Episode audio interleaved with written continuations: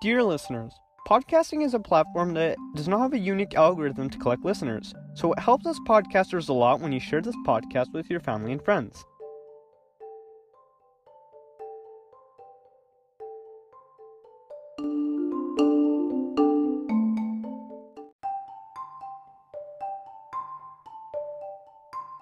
Hey guys, it's Ennis from Astro Canada. Welcome to our brand new series called The Journey, where every now and then we'll talk about the solar system and all that lies beyond. This week's episode is about the first planet in our solar system, Mercury, described by NASA as the swiftiest planet. Being only 58 billion kilometers from our sun, Mercury is the smallest planet in our solar system. Ever since NASA declared that Pluto was not a planet anymore and instead a dwarf planet, the planet is only slightly larger than the Earth's moon. Just to put it into perspective, if Earth was the size of a nickel, Mercury would be the size of a blueberry. This planet has an elliptical, egg shaped orbit and orbits the Sun in 88 days at 47 kilometers per second, making it the fastest planet to orbit the Sun and it spins very slowly on its axis, only completing one rotation in just 175.95 Earth days. Due to its messed up orbit and rotation, each sunrise and sunset is not like the same on other planets in our solar system. The sun on Mercury briefly rises, sets, and then rises again in some parts of the planet's surface.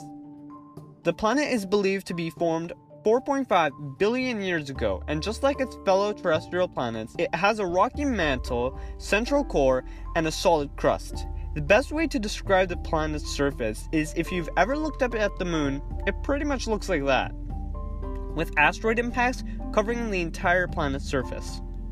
Most of Mercury's surface would appear grayish brown to the human eye.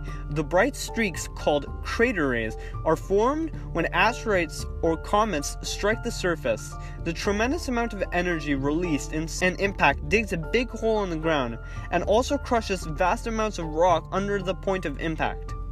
Some of these crushed material is thrown far from the crater and then falls to the surface, forming the rays.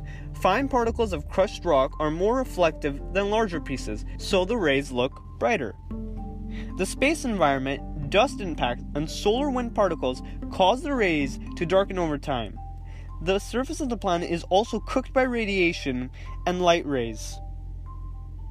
If you somehow managed to take a look at the sun on Mercury, it would appear three times larger because of how close it is.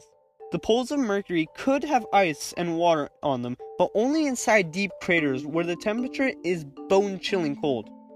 Instead of an atmosphere, Mercury has something called an exosphere, and it's a very thin one.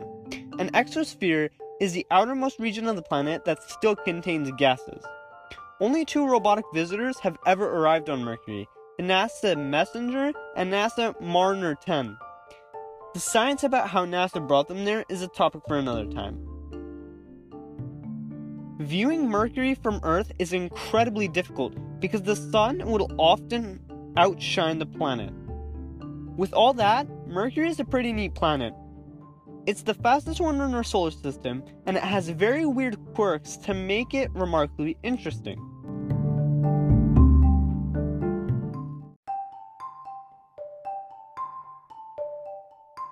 I hope you enjoyed this week's episode of Astro Canada. Stay tuned for more episodes like this. The next episode will be about a planet that is the mirror image of Earth, with its global warming gone wild.